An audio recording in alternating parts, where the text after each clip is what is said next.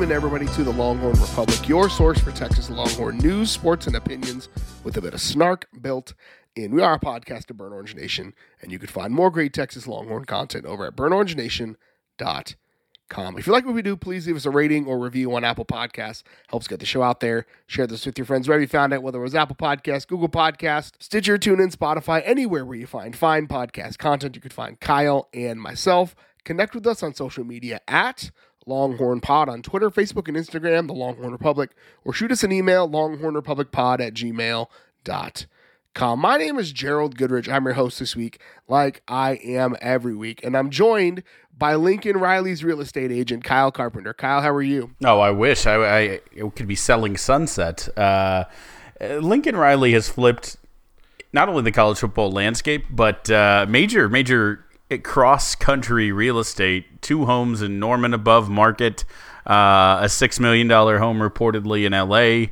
uh, which, you know, I'm sure looks something like Manny Achos if you saw his picture a few uh, weeks ago. Uh, you know, Six just, mil gets you 17 square feet. That's fair, but yeah, I whatever six million. There's a percentage of that going into some real estate agents' pockets. So Lincoln Riley, you know, good for the economy, good for everyone but OU it's stimulating a lot of uh, the economy. It's putting a lot of spending money in people's pockets. Let's just let's just say it like that. The best part about this whole thing is that USC is going to get a big head about like causing this big coaching carousel domino effect, only to lose to Utah at like 11 p.m. Eastern time.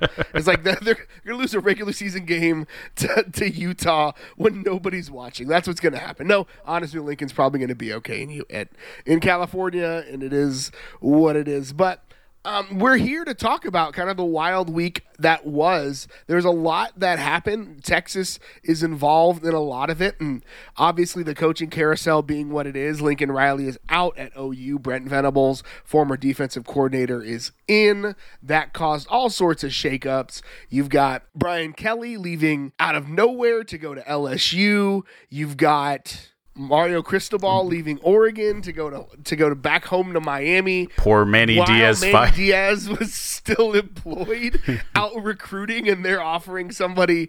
They spent seventeen million dollars buying out coaches, and Manny was still recruiting for them up until the point that the check was put in his hand. Like respect.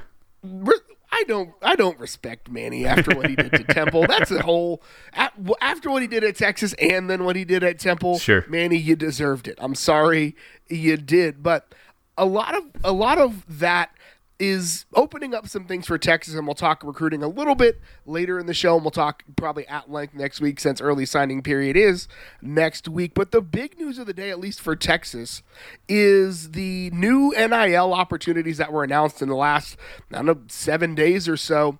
Uh, so the first one was this kind of came out of nowhere. There had been some rumblings that some stuff was happening. Texas fans were getting a little I don't know how to say it. Uh, persnickety, maybe, is a, what my grandma used to say, that Texas was kind of falling behind in the NIL arms race. Well, Texas uh, jumped out ahead with the Clark Field Collective, which is launched at a $10 million commitment to basically create NIL opportunities for players as well as put some money straight up in their pockets. Large board of people and a large group of investors. TJ Ford and Kenny Vaccaro are kind of the two athlete representatives, at least from the men's sports. But uh, local sports marketing kind of guy, Nick Shuley, is leading the charge. And like I said, it's open to all the sports, but the football players are estimated to earn somewhere uh, in the range of $100,000 annually from the Clark Field Collective uh, as a baseline, not just the opportunities that uh, this group presents to them for marketing. Do they negotiate, you know, uh, statistical bonuses in there too? Do they have contractual obligation? I'm kidding, uh, but you know, it, it is it's pretty amazing. It's great that there is a baseline that that everyone is getting, and then you're starting to see some other things that will come with that. And you saw the university now looks embarrassing. Their their five Gs that they threw out, six Gs for, uh, you know, being being a good student too. But it, it, it feels like all the different sources. Uh, Texas donors are finally opening the the pocketbooks, opening the wallets, and flexing a bit of the muscle. And I mean, it has to be a little bit infuriating if you're, you know, Texas Tech with your new coach, who McGuire's a great coach and going to be a great recruiter, but you just you probably can't do it at least you know as many donors deep as you can at Texas. If you're TCU, who has a lot of money, has a uh, you know a, a new new coach from across town, just probably can't do it quite afford to go with a bidding war where Texas is SMU again. Very, very, very, very rich school. Um, but you know, it, it, just the depth of rich donors at Texas uh, it makes me feel like this is step one, a, a, beautiful, brilliant, massive step one that I feel like people will also try to copy around the country. But uh, nonetheless, I, I, I feel like this is not the last you'll hear. Texas Tech can likely buy one key recruit, and we'll talk about that later. But uh, they won't have the deep pockets, I think, to go uh, as wide as Texas is because, again, just this morning at the time of recording, um, Horns with Heart, a new organization that's going to do it's a it's a nonprofit that they're going to link athletes with charity organizations to leverage their name, image, and likeness. But they're also going to provide financial compensation for players and athletes to do that. And they're starting with Texas offensive linemen to the tune of 50K per up to $800,000 as an initial investment. They're now expected to expand beyond the offensive line, but creating what they call the pancake factory, uh, get some money in the hands of the guys who will theoretically and hopefully keep the quarterbacks upright and and uh, hopefully get some big names on campus. Yeah, I mean, again, really, really cool, and I feel like these are all step one of what we're seeing turning into, you know, a, a machine, which is great. I think, um, you know, the the stated purpose of the Horns with Heart seems to have a even bigger scale than, than just starting with the offensive line, which is very cool.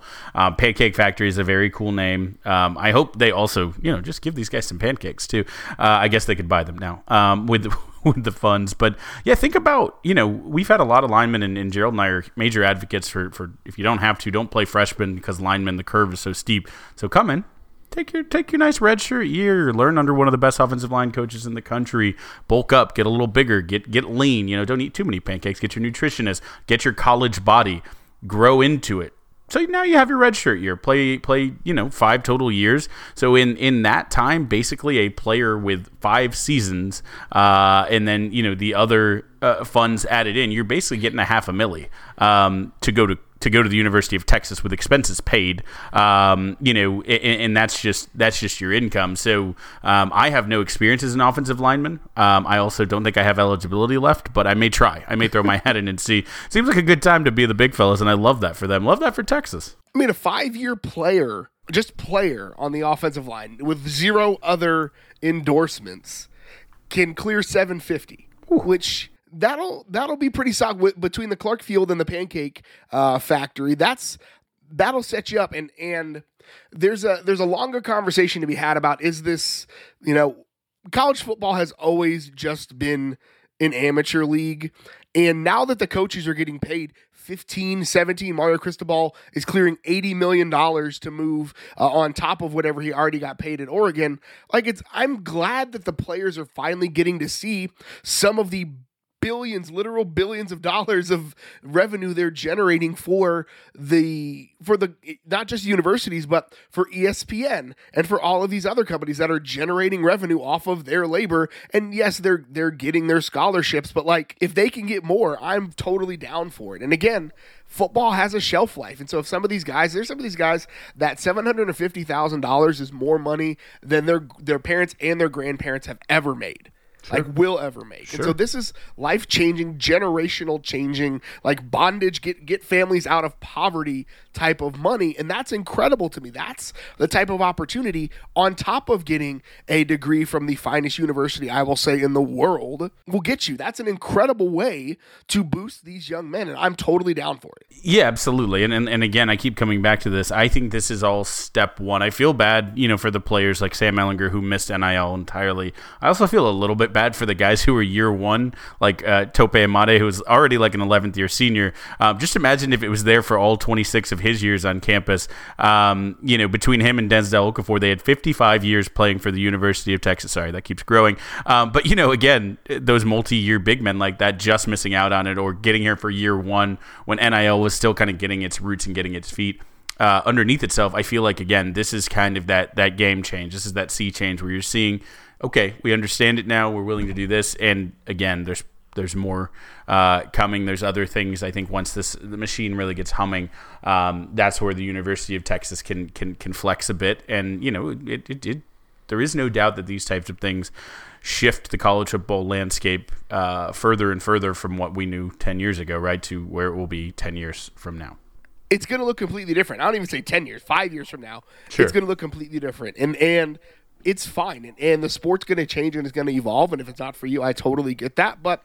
it is what it is. And so on that note, Texas got some uh, some good news and some still up in the air news on the recruiting trail with all the crazy coaching changes. Um, the Norman, Oklahoma started bleeding a little bit. Uh, several offensive players put their names in the transfer portal. Uh, players decommitted, and Texas was on the receiving end of one of those decommitments. As four-star uh, Lubbock Cooper linebacker Kobe McKenzie, in spite of his dad's protestations on the message board, uh, decided to decommit and commit to the University of Texas after a visit in Austin. He committed back to uh, to OU back in January and was really locked in. Kind of nobody really seemed to knock on his door. Um, and and now with the opening there, Texas decided to to put the offer on the table and do a push for him, and it paid off.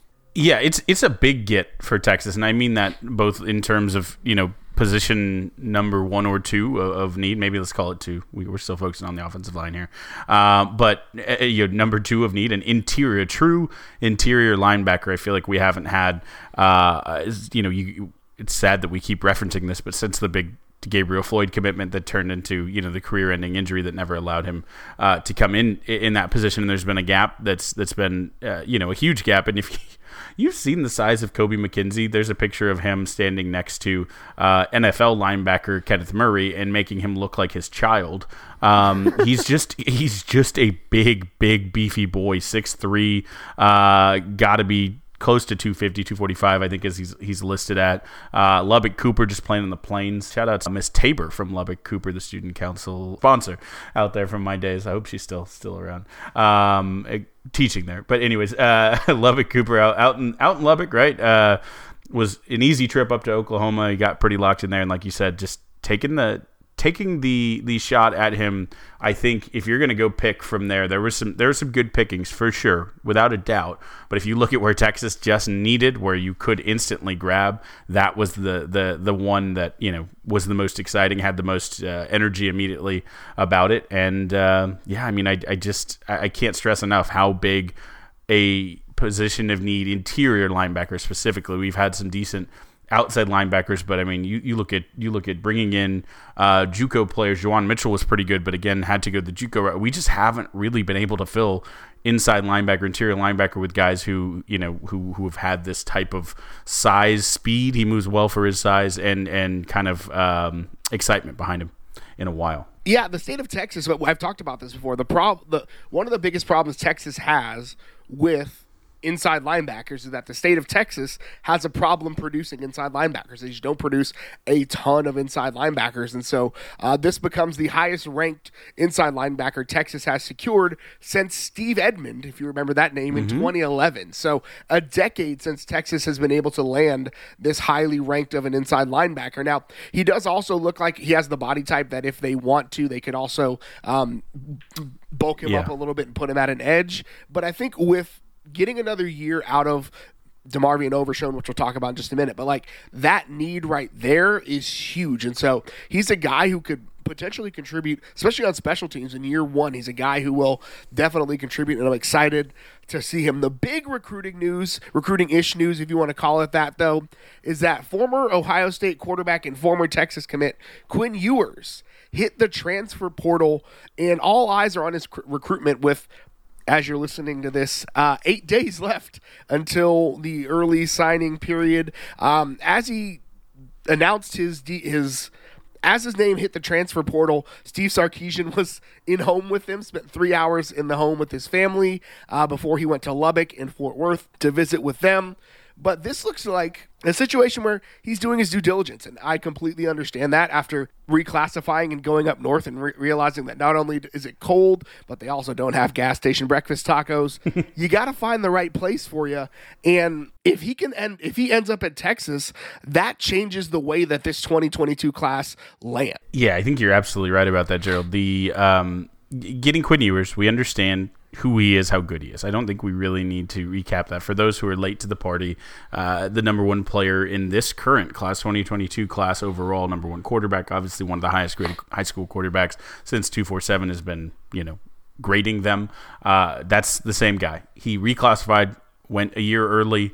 Uh, to make his money. Good for him. Ohio uh, was was early as a state allowing NIL payments. He, went and got his money, um, and you know is now in the portal figuring out where he's gonna where he's going to spend hopefully the, the, the, remainder. I don't think it's four years, but of a couple years of his years. career before going, uh, you know, to the next level. He's that type of quarterback. He, he has that type of talent, and so there is an arms race bidding for him. But it, it's not just getting Quinn Ewers, one of the better quarterbacks in the portal, one of the better quarterbacks, uh, young, kind of prep, unproven quarterbacks. So consider recruits or guys who haven't really played in college in the country, right? Just on talent alone, we have yet to see it at the college level, but on talent alone. He is all of those things, but he also shifts the, the, the landscape of recruiting because there is an energy to him of recruits wanting to play with him. The same way when we got Maalik Murphy, there was receivers who said, "Yeah, we want to play with Maalik." That's a big deal. These quarterbacks will bring guys with them, right? So so it makes sense that Ewers will go quick before signing day is kind of the thinking because um, it then you know falls nicely in line. Whoever gets him, they can go get his favorite targets, uh, and and whichever team it is that lands uh, Quinn Ewers will also probably get a couple commitments off the back of that uh, for players coming to play with him. So it is a big uh, a big deal. It is. Um, there, there's a lot of crazy stuff going on right now in the portal, in the recruiting, with coaches moving. I mean, this is as hectic a week of football, but I still think out of all of the storylines across the board, Quinn Ewers, his potential, the players he brings with him, the the way he can step in most likely to, to any program and, and just start slinging it uh, is probably the biggest name out there. There have been five perfect scores according to the 247 composite. Only one has been a quarterback and that quarterback's name was Vincent Young from Houston Madison High School in 2002. Heard of him. And I'm not saying that Quinn Ewers is the why, but I'm saying that when you're trying to find a comparison as to how good this kid is coming out of high school, he is, at least based on the recruiting rankings, comparable to the greatest quarterback to ever walk on the 40 acres. So, like, it's a big recruitment. But I will say if you're one of the people that's hanging your entire hope on this kid, yes, I put it out there on Twitter that the quarterback in this 2022 class could potentially raise the ceiling of where Texas is at. But they look to be, and we'll have we'll have Mike or Nick on. They're both super busy right now, so we'll see if either of them have some time in the next couple of weeks. But the offensive line and the way that the offensive line could close in this class is going to raise the floor. And right now, the floor is way more important yeah. than the ceiling with this yeah. class. I think we saw what Casey Thompson and Hudson Card both can do when the offensive line is playing well, and we, and we saw what happened early in the season when Denzel Okafor got hurt, and then the plate started to wobble, and Texas started to uh, flounder a little bit. But there there are guys now that Texas has a shot. Um, I think without with or without Quinn Ewers to to pull in this class that will and and don't hear me saying that I'm I'm I'm not all in on like Quinn Ewers would be great. But there's a there's this kid named Maalik Murphy out in California. He's doing really good things with his high school. We'll talk about it later. Uh, and I think either the guy like if you can improve on the offensive line and you add a wide receiver or two in the portal and or like Brenen Thompson in this class, I think Texas has has enough to show progress in year 2 enough to keep things moving in the right direction. Again, the the offensive line in this class is what's going to raise the floor and the ceiling of what Texas can do. Yeah, and, and again, if you're not following us on Twitter, I don't know what the heck you're doing. If you don't have a Twitter account, go create one to follow the show on Twitter. That's where you get the best stuff uh, on the instant daily. Of course, our podcasts are, are wonderful, but uh, you, will get the more immediate. And Gerald actually tweeted it out uh, from the show account, and I thought was perfect. Uh, exactly that that thought that you know the floor versus the ceiling. The quarterback raises the the ceiling. The the O line raises the floor, and right after, like uh, an hour and a half after Gerald again tweeted that, he he he may not be great at Podstradamus, but he's pretty good at Twitter Stradamus. Uh, after he put that out, the the uh, Pancake Factory uh, offensive line or offensive line NIL stuff came out. So I don't know if if Gerald is moving the market. I assume so, uh, but you should be following our, our Twitter because you know that's that's where the news is breaking. But no, I think you're right, Gerald. And the interesting thing to think about there, and I know you focus on the big guys on the beef, rightfully so, because that's honestly where football is one.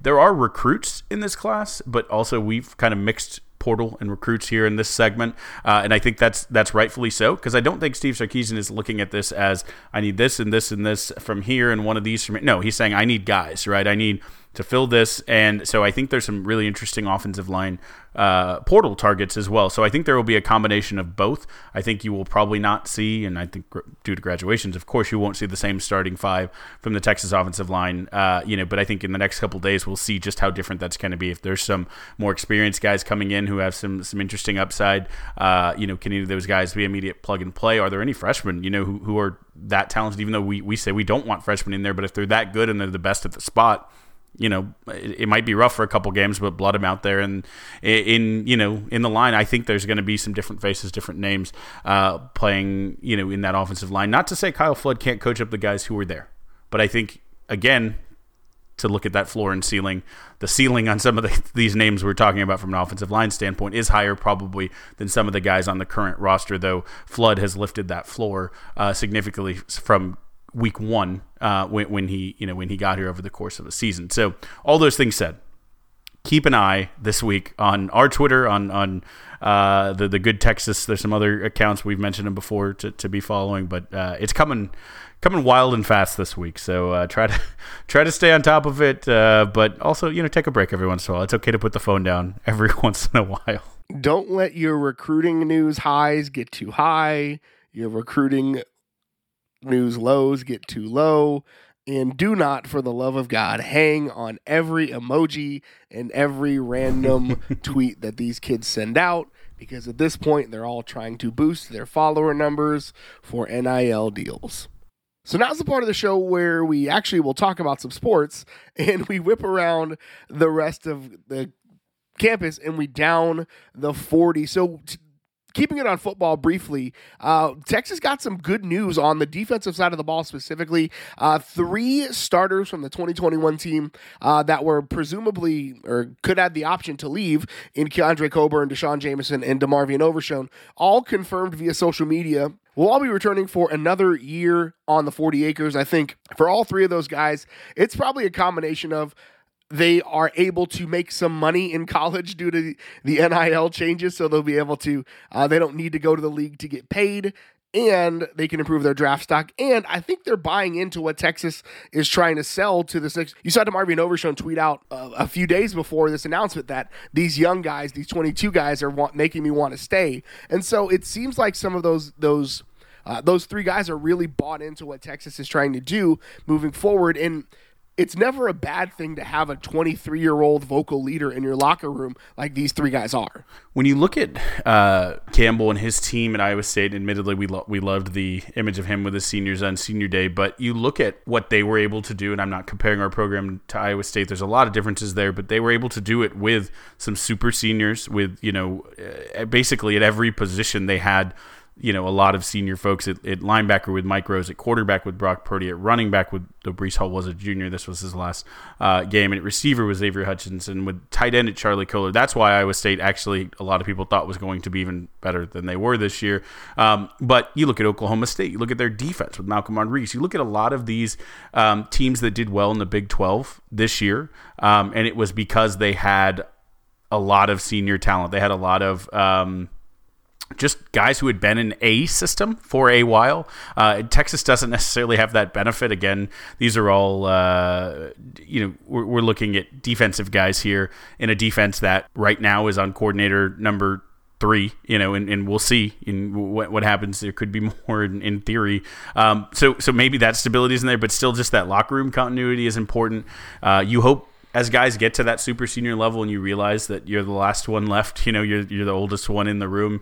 You, you even if you're not naturally the outspoken leader, I think you you take those on. Um, I think all three of those guys uh, are in theory leaders on that defense. So we'll see. I think it'll be a good mix of some young guys taking a step up and, and getting more vocal and holding account, and hopefully these uh, people, you know, all three players who who we had high hopes for this season had good years maybe not elite years, whether it was due to injury, whether it was due to you know scheme, uh, matchup, whatever. Um, guys who I think all have first day NFL draft talent if they can put it together one more uh, year. Jamison again didn't get his return touchdowns that we thought he'd get. He might be coming just for, for some more of those.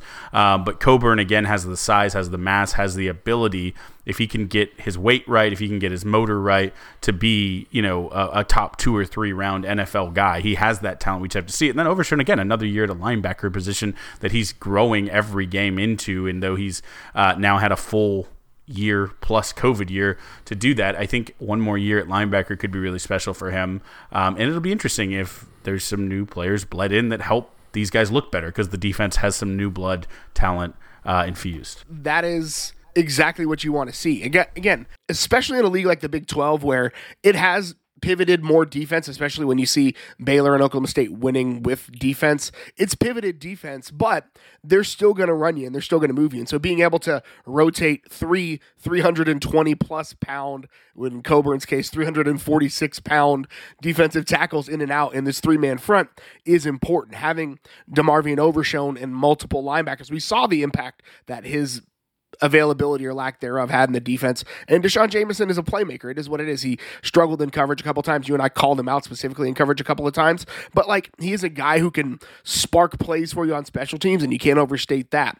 Uh, now on the other side of things, uh, some players that are taking their talents uh, elsewhere. Josh Thompson announced he is preparing for the NFL draft, while Marcus Caldwell, Rafiti Ghirmai, Kai Money, Marcus Tillman, and Alvonte Woodard all announced that they would be hitting the transfer portal this is going to be a continuing thing. Sarkisian mentioned it, talked about it. We all knew there was going to be roster churn. He talked about 33 new guys on the team, and well, this is how that happens.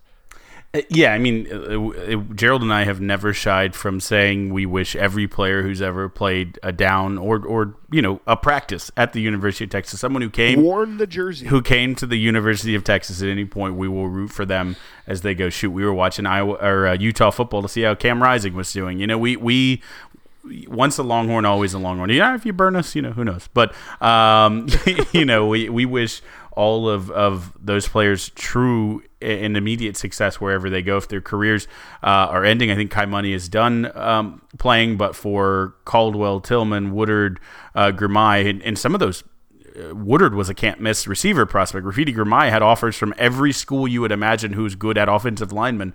Um, you know, Caldwell was a, was an interesting take. He was a tall cornerback, and Herman loved that. So maybe there's a you know a team where that is is best suited to him. So um, it's all of these guys have the potential that they could make an impact on a team. It'll be curious where they go. Look at Byron Vaughns a guy who we've been rooting uh, the heck for for uh, winning the uh, conference championship at Utah State. You know, g- good for him going out and getting the time, seeing the field, starting and, and making an impact, and, and wish the same for all of those guys. Josh Thompson the NFL is interesting because we might be relying on Thompson when, when you know people start tweeting snarky things about Longhorns not having draft draft picks.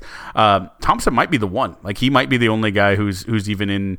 Um, that category with the other players we mentioned all uh, coming back, the, the three we mentioned before. So um, we also want some success there. We like guys in the NFL. Uh, it makes the Bruno and Lenses section fun and uh, keeps you know snarky tweets at a minimum we you and I are openly celebrating Byron Vaughns winning defensive player of the game for the mm-hmm. Mountain West mm-hmm. Championship. Mm-hmm. Like mm-hmm. we love seeing these guys succeed. Now that being said, and I've said it before and I'll say it again, like if the guy doesn't want to buy into the culture, then it's not a loss. Yep. It is a win. Yep. That is an absolute win. And I'm not saying I'm not talking down on these guys. That's just how the way that's just the way culture building works. People make the culture better one of two ways. Buying in and selling out or opting out. And those are both good outcomes for Texas, and that's okay. That's absolutely right. And think back again to the fact that these guys commit. I mean, a to a head coach, right? A different head coach, a different regime, a different vision for the program, but B to a position coach, right? A lot of times you are, and, and if you're not, if you've never been around a football program, you're so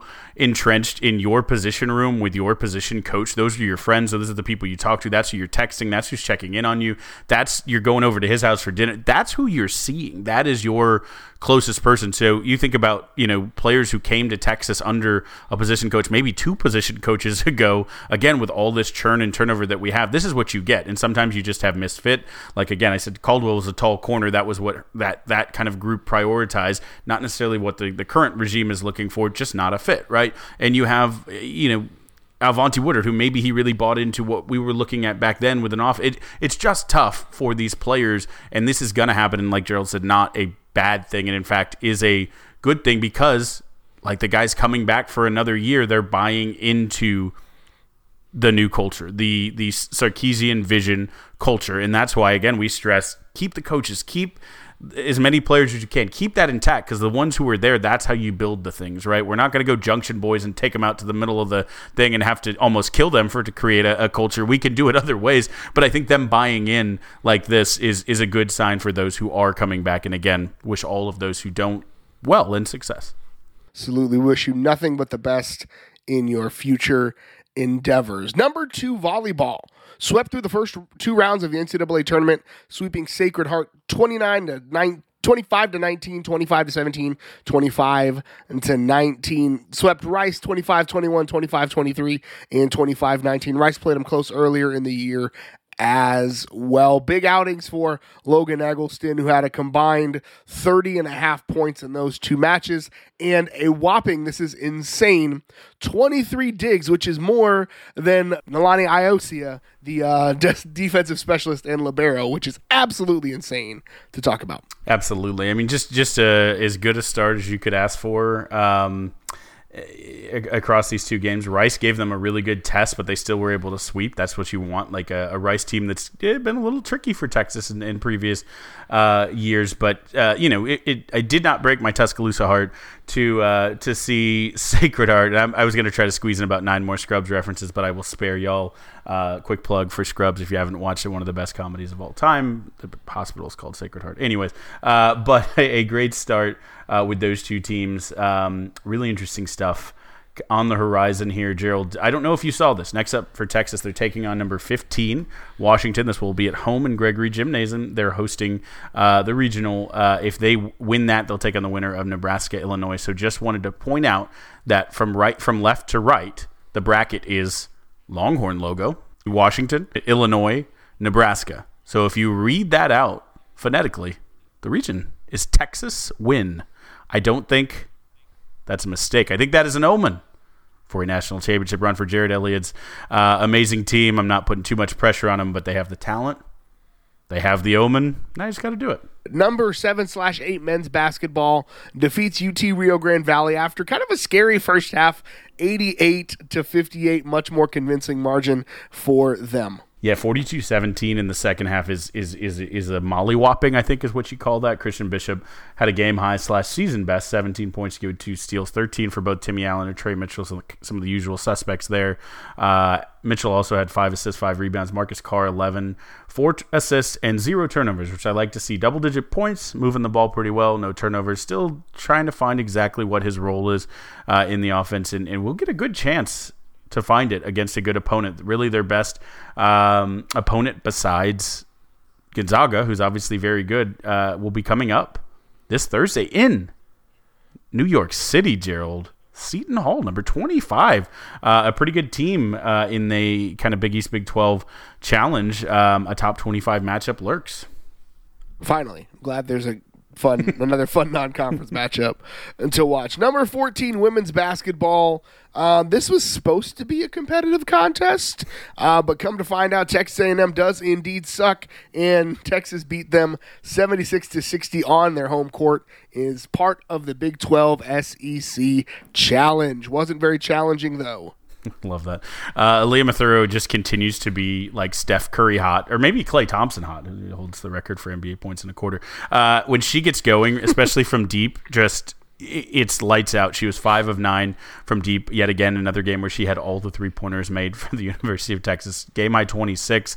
Um, she just she she gets in fuego. Uh, Vernon Maxwell used to be called the microwave. We'll need to come up with a good uh, Aliyah Matharu. I'm going to call her. I'm I'm throwing out there the air fryer as an initial nickname. We'll workshop it because uh, it cooks quick. Uh, Rori Harmon also proves to be the absolute and utter real deal. Freshman had a uh, almost double double, 18 and a team high nine assists. DeYona Gaston 10 with six rebounds. Lauren Ebo eight and seven. Audrey Warren led the team with nine rebounds and 1,000 percent heart gives Texas A&M their first loss of the season, reminding them just who their betters are. Texas improves to six and one on the season. Next up for Texas is Idaho. Those potato folks on Saturday back at the Erwin Center. But now's the part of the show where we honor one of the best traditions in all of college athletics, Big Bertha, and we bang the drum. Brought to you by Joe Ruiz. So, Kyle.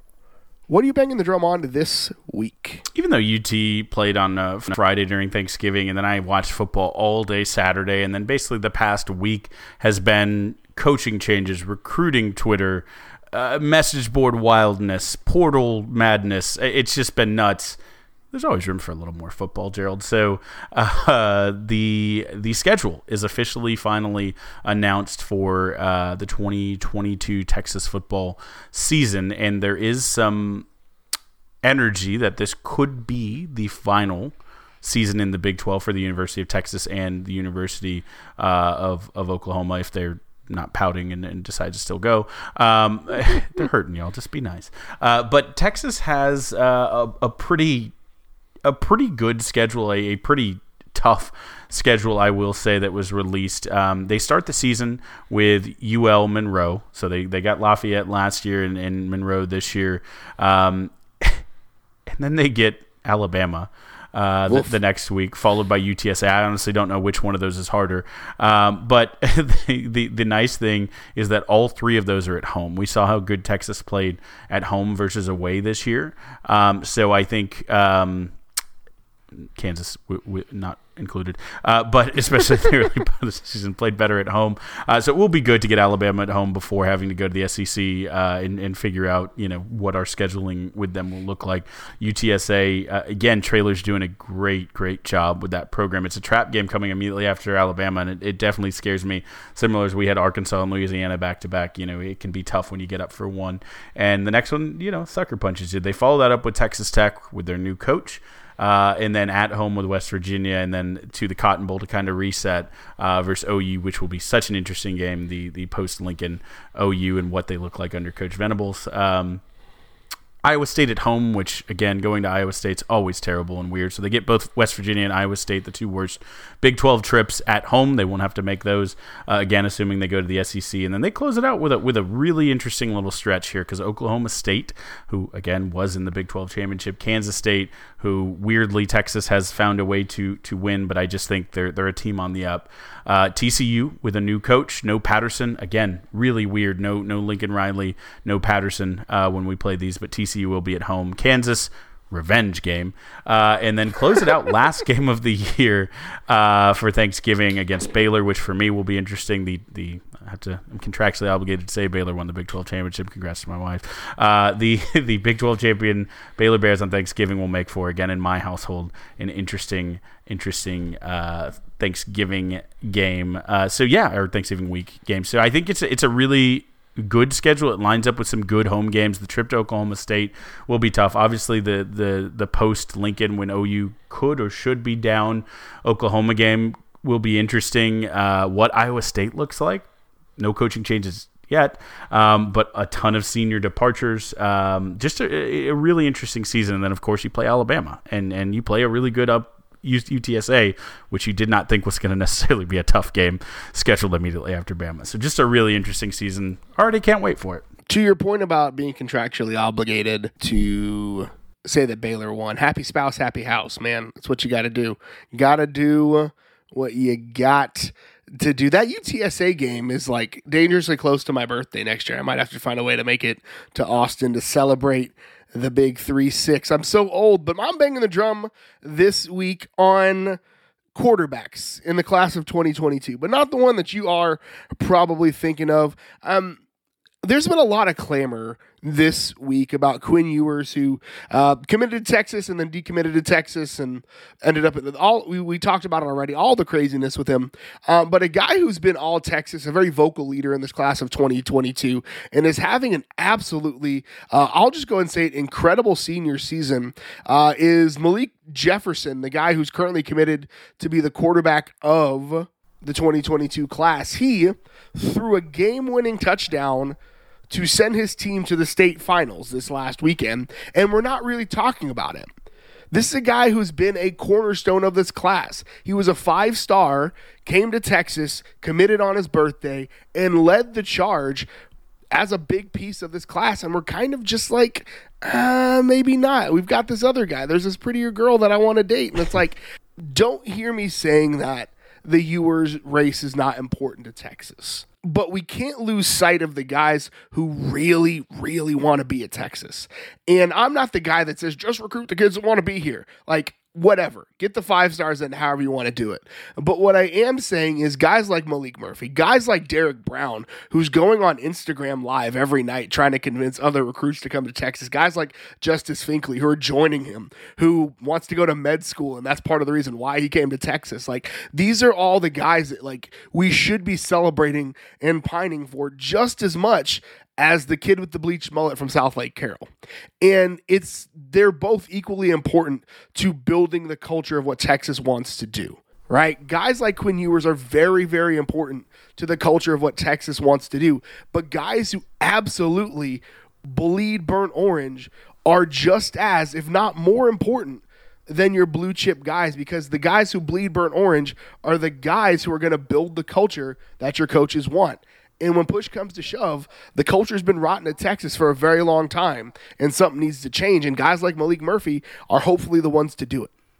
There was a guy who had a, a pretty crazy belief and a pretty good star next to his name named recently uh, referenced him, Vincent Young, who came in and basically changed a culture himself and and willed a program himself and saw a culture morph. Now, a head coach needs that guy, and we'll see who, who is going to be that guy. But um, I think buying in and bleeding burn orange is, is a great thing, and buying in and, and, and letting Sarkisian have trust in you to open the throttle and truly be. I don't know if many times this season for four straight quarters he was all gas, no brakes, because there was this that that little bit of, of a mentality where he couldn't be the autobahn, where he had to think about some things in the offense. And I think, you know, the the difference between these is maybe Maalik Murphy takes a little bit more time to get there versus Ewers coming in day one. Maybe they could both have it. Maybe there's quarterbacks who aren't on campus yet who who might you know we don't know. Um, but I, I, do think you saw the photos this week of Casey Thompson's swollen and gorged hand, and you just kind of felt you know between some issues with both our quarterbacks this year that some some a lot of gas and, and some brakes and occasionally you know the steering wheel was tossed out the window like against TCU and neither of our quarterbacks could stand up uh, or excuse me uh, against West Virginia when neither of our quarterbacks could stand up so quarterback is important but let's get the right guy and again I believe in what Sark is selling. These recruits certainly do. These Arch Mannings, these Quinn Ewers, these Maalik Murphys, these elite guys certainly do. So let's see what it can look like.